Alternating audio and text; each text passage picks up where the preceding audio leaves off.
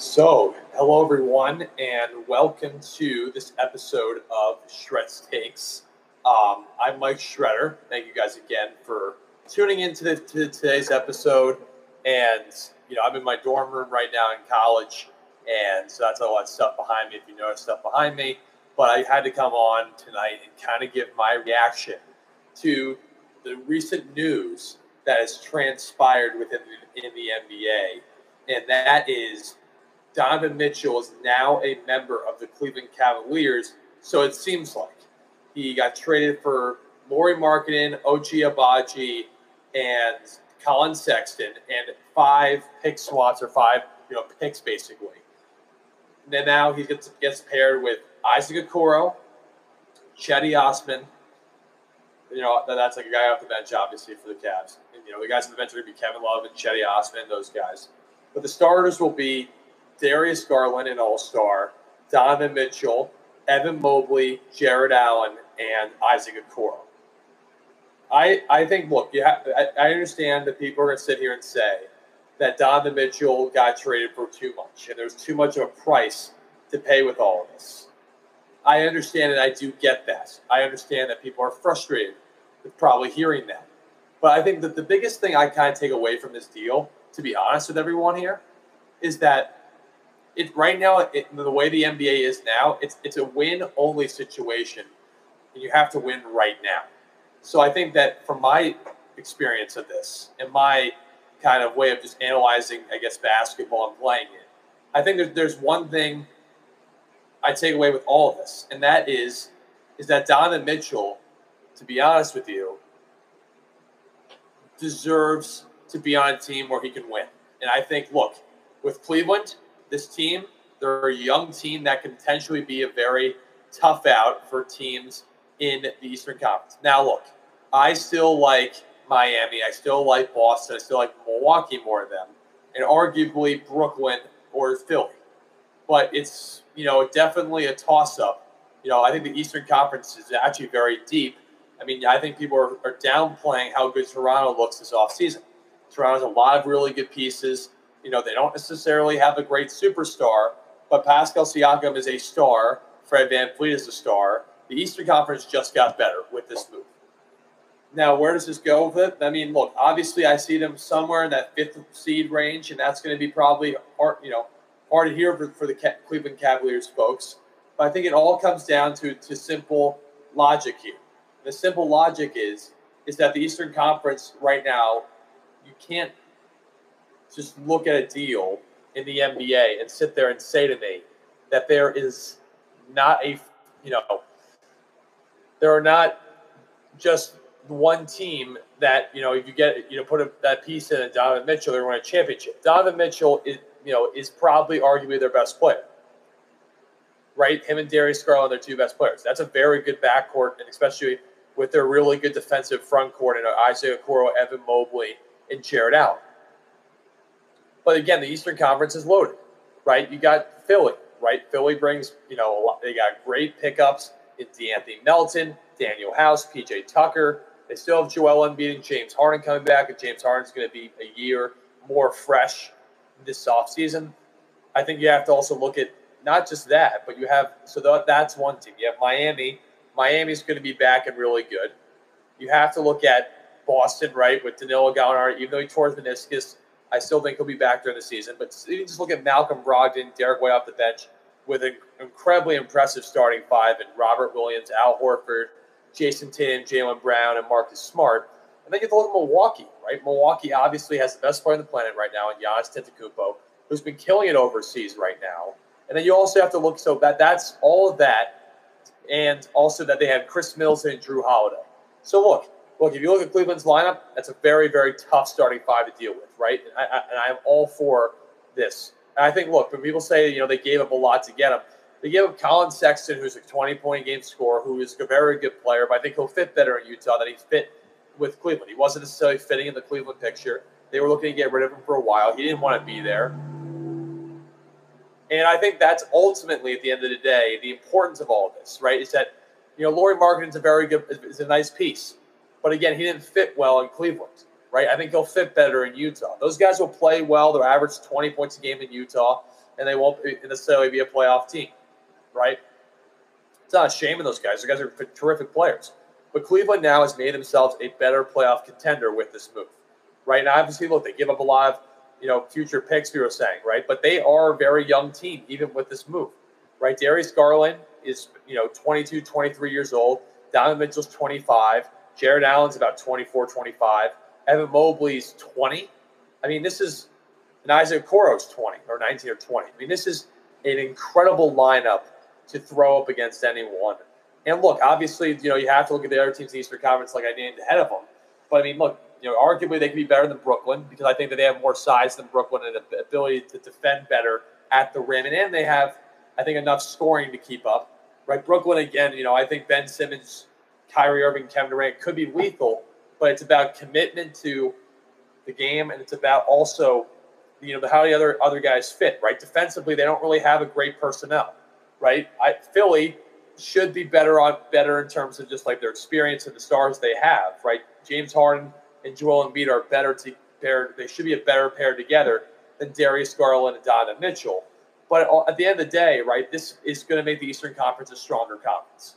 And I think that that is something that is super important when we look at all this and kind of break it down, right? It's not always simple to analyze, you know, these kind of deals. And I and the thing is, I wanted to take a little time before I came on and reacted to this to kind of think out, you know, where I see Cleveland, right? And Cleveland to me is a team that is is I think heading now in the right direction.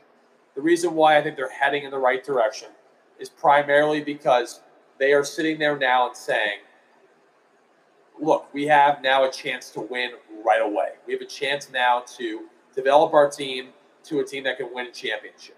Now, do I think that they're necessarily a championship winning team? No, they're not, right? But this is good. This is a good move. This is good for basketball in terms of the fact that now Cleveland is relevant again. They got relevant again last year with the emergence of young talent and the, and the way they played. But I think now they have a team that fits better on paper, right? It's going to be up to JP Bickerstaff to be able to kind of put that stuff together. But people forget, Donovan Mitchell is a guy who averages 26 points a game, no problem. Darius Garland's a guy who averages about 21, 22 points a game, no problem.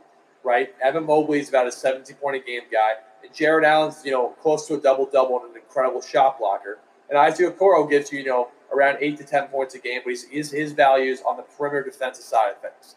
Right? So all that is being put into place to kind of understand here that Donovan Mitchell going to the Cavs does make them a better team, right? But at the end of the day, it's not just about you know the, the value that he brings because that is a big value. It's about the fact that Cleveland's going to be relevant, right? But in terms of how he shapes up the East, I mean, I think the East is a lot deeper than people think. I think that I think honestly, the East and the West are actually really, really good this upcoming season. I mean, the East. I mean, if you look at the, like their teams overall, right? You obviously got Boston, Milwaukee, you got Miami, you got Cleveland, you got Philly, you got Brooklyn, you've got Toronto, you have, um, I mean, whoever you kind of want to throw there afterwards. I mean, obviously there's a, there's a lot of teams to look at here, right? But you know, you have the Hawks, right? I mean, that's that's that's a, that's a dangerous kind of lineup right there. Um, and I think honestly, this is the beauty part of basketball, right? Is that Chicago's also in that in that mold, right? So I mean, there's a lot of good teams in the Eastern Conference. I mean, I think right now, you know, the Eastern Conference has gotten a lot deeper because of this move, right? It, before, I would probably say Cleveland was on the outside looking in. Now Cleveland's definitely in that you know solidified five or six role in the Eastern Conference, right? I don't think they're they they cracked the top four because I like the other teams ahead of them that I would, I would put ahead of them, which would be Philly, Boston, Milwaukee, and Miami. I still like those teams more. I think that them and Brooklyn are kind of jostling for that five or six spot, and then I have to kind of look at you know who's next after that point. Right? You know, it's is it is it going to be the Atlanta? Is it going to be you know the Bulls? Right? It, it's tough to determine, right? But I do look at all that and kind of have to analyze it from that angle. But it makes the Eastern Conference a lot stronger. I see Cleveland probably being a fifth or sixth seed in the East, just not because of this, this, this is not going to make them a good team, but because those top four teams are better, right? They just are better teams. Now, I, I hope they surprise me because again, they Cleveland surprised me how well they played last year, right? So maybe they turn it around, maybe they play they headed in the right direction, and maybe that actually changed a lot of things for how we view maybe young talent right now in the NBA. I love the way that young players are emerging, and I think that this is really fun to see two great guards on the same lineup be able to go off and play at a high level. But I think at the end of the day, it really comes down to, you know, obviously how are the perimeter going to be able to defend because we know the rim protectors are going to be very good. But can you hide Donovan Mitchell and Darius Garland enough to be able to combat that? Because again, Cleveland was one of the top defensive teams in the league last year, and that was what they really had their calling card on because they weren't a strong offensive team, which is why they probably got Donovan Mitchell, right? Obviously, you bring a guy in who was on a team that was number one in offensive efficiency last year. Granted, Utah is also a very good defensive team, right? So maybe it will work out. Maybe Cleveland will be able to be a good defensive team while also, I think, being extremely improved offensively. And look, obviously now the Eastern Conference is a heck of a lot more improved than it was a season ago. And I think obviously at the end of the day, that's what I want to see as a basketball fan is more competition and a more challenge to those top teams that everyone's considering for the Eastern Conference. And I think that, that that's what's happened here. And been, it's going to be really exciting to see what's going to happen going forward. So those are my thoughts on the Donovan Mitchell situation. But in terms of, of the other uh, kind of situation I want to get into a little bit, and that's Patrick Beverley to the Lakers. Now, look, I've talked, I haven't really got on the show to talk about that yet. And I think that the, the thing I, I want to talk about with that is look, I think Pat Bev to the Lakers is a good move. I think it, look, obviously losing Talen Horton-Tucker and Stanley Johnson, who were very good pieces, does hurt the Lakers in terms of, of their wing ability right, to score and be dynamic at the wing. Stanley Johnson was very good at help at, at the wing position for the Lakers last year. And I look, obviously losing him – you know, people would like say like, ah, that's that's nothing. I mean, obviously that, that is something because based on how the Lakers played last year, he was a very seamlessly very good fit for that Los Angeles Lakers team, right? So you have all that to be kind of put into place there. So you have that to kind of be, you know, shuffled around with and cycled with and everything like that. So that all has to be put into place, and that is kind of how it how it is going forward, right? So you have a lot of that to kind of contemplate and look at and everything like that. That is unfortunately, the situation. Talen Horton-Tucker is a guy I think is going to fit better in Utah because he needs the ball in his hands. I think for his ability to, to transform his game, he needs to kind of be one of the best players on his team. And I think he'll have a chance to be one of the better players on that team in Utah. And Utah might be an exciting young team now with the pieces they have, right? And so just to kind of put in context before I get into Pat Bev, right, who came from Utah, Utah's right now basically has Talen Horton-Tucker, I they have Collin Sexton, Bojan Bogdanovic, Lauri Markkanen, and whoever else they want to play at center. Derrick Favors, right? Uh, the big guy that went to UNC. I'm blanking on his name, name at the moment, but um, that is kind of who they have right now at the moment. And you know, obviously they're not going to be a team that I think is going to come out of the West. Or they may be a play-in team, but you know, they got a long way to go, but they, they're building through their youth. But in terms of getting back to the Pat Bev situation, okay, Pat Bev. Here's the thing I'll say about Pat Bev, right? Pat Bev is 34 years old. The one thing he is, is he's a junkyard dog. What I mean by that is the guy is super tough, right? I, you know, I don't always like his antics. I think sometimes he, he you know, he gets higher up than I think he is. But the one thing he does bring is he's going to bring an intense, intense energy. And everywhere he has been, the team does actually do pretty well. I mean, Houston, they were pretty successful. You look at his time with the Clippers, they were successful. You look at his time in Minnesota last year, the Minnesota team was very successful, right? So all that kind of has to be kind of put in place, right? Minnesota was the seventh seed last year. That has to be equated for something, right? That is obviously huge. But now, the only thing is, right, is fit with Russell Westbrook you know, obviously you're they're gonna have to hash that out going forward. But you know, he's a good fit. He can shoot shoot a little bit, but I think defensively, in terms of what Darvin Ham is trying to bring, is defensive culture, right? Is, is a team that embraces defense. I think Pat Bev is definitely going to be helpful for that. Now, I think the Lakers are going to make moves to maybe get either Buddy Hield or Miles Turner or Bojan Bogdanovic or Jordan Clarkson in there. My thing is, I would personally go with the Indiana Pacers direction. Not because even though those guys are a little bit inconsistent, I would say that you want the defensive angle of what Miles Turner can bring. And I think that that would really help the Lakers if they can get those guys in from Indiana. Now, look, if they got Jordan Clarkson and Bojan Bogdanovic, that would be a really good pick for them as well because Bogdanovic is a very solid player, can defend, can defend the wing pretty well, and he's also a very, very, very good shooter. And Jordan Clarkson's been playing unbelievable in the six man role for Utah. Now, again, when he played last time he played with LeBron James, he didn't play very well, right? So that's my, you know, kind of my questions, so to speak, with you know Jordan Clarkson coming to the Lakers. But Pat Bev overall, I think is, is an overall pretty good move to a start of hopefully something that the Lakers can kind of transform here with in free agency. So overall, not a bad move, and I, I think that you know that they're progressing in the right direction. But I think you have to look at the big storyline today with Donovan Mitchell and kind of look at the fact that, you know, look, now Cleveland is a relevant team again, which is exciting for the NBA. And for me, as a basketball fan, as a guy who enjoys playing the sport, watching the sport, covering the sport, you, you got to like the fact that Cleveland's relevant again without LeBron James being there, right? It just shows that, you know, obviously it shows you how important LeBron was to that city, but it also shows you now how much smarter I think the front office has gotten in Cleveland and what they're really looking towards in terms of building their team. I think that is so important now when people are trying to dissect basketball and look at it from that angle. I think it's I think a lot of times people miss out on that and don't quite understand that whole angle to it. But that's kind of the way I look at it, right? I think that you know the Pat Bev trade helps the Lakers improve, you know, in, a marginal way. But I think that the Cleveland move with Donovan Mitchell, once once it hopefully gets solidified, is going to propel them to a higher standard in the Eastern Conference because Donovan Mitchell is a very good player, right? Yes, is he the, the on my championship team? If we're if we're trying to build the best team in the NBA, is he going to be my number one option? No, he's not. But he's a he, but he's a he's a really good player, and having him as a number one option is going to guarantee you a playoff spot, right? He because he is that good, right?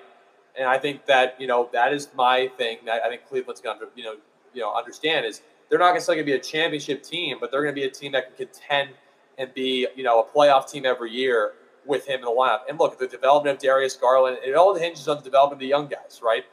Darius Garland, can he, can he continue to become a superstar? Evan Mobley, what is his ceiling like? Because I think it's a high, it's a high ceiling. Can Jarrett Allen continue to be a force and stay healthy? Right? Can Isaac Okoro take offensive steps next year in his game? All that needs, and can Kevin Love and Cedi Osman provide good minutes off the bench?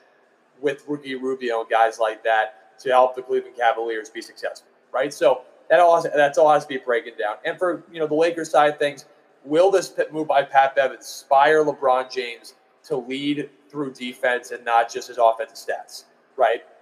You know he's old, right? But maybe this is a way that he can try and lead the, exa- the example defensively, and the Lakers can come back to being some sort of team that makes the playoffs, right? So we'll see what happens there that was my quick live. I hope you guys enjoyed today's episode. Make sure to do me a big favor. Make sure to like this video. Make sure to subscribe and put notifications on so you can get any new episodes that I come out with. I'm coming out with new episodes coming up soon when I'm going to be talking to more Amherst athletes, as I talked about before, and I'll hopefully be starting sometime next week. And I'm really excited to do that as well. But for right now, I have to give you guys a nice little reaction piece to the Donovan Mitchell trade and the Pat Bev trade, as I haven't talked to you guys since since the beginning of the summer. So I hope you guys enjoyed today's episode. Make sure to you know like the video, subscribe, and also you know there will be an audio form on this maybe the next couple days or so um, on Apple Podcasts, Spotify. Once this episode gets downloaded on YouTube, I will upload it up on those platforms, and you'll be able, if you want to listen in audio form, you can listen to it on there. But thank you so much for tuning in to Shreds Takes. I'm Mike Shredder. Until next time, I hope you guys have a great weekend.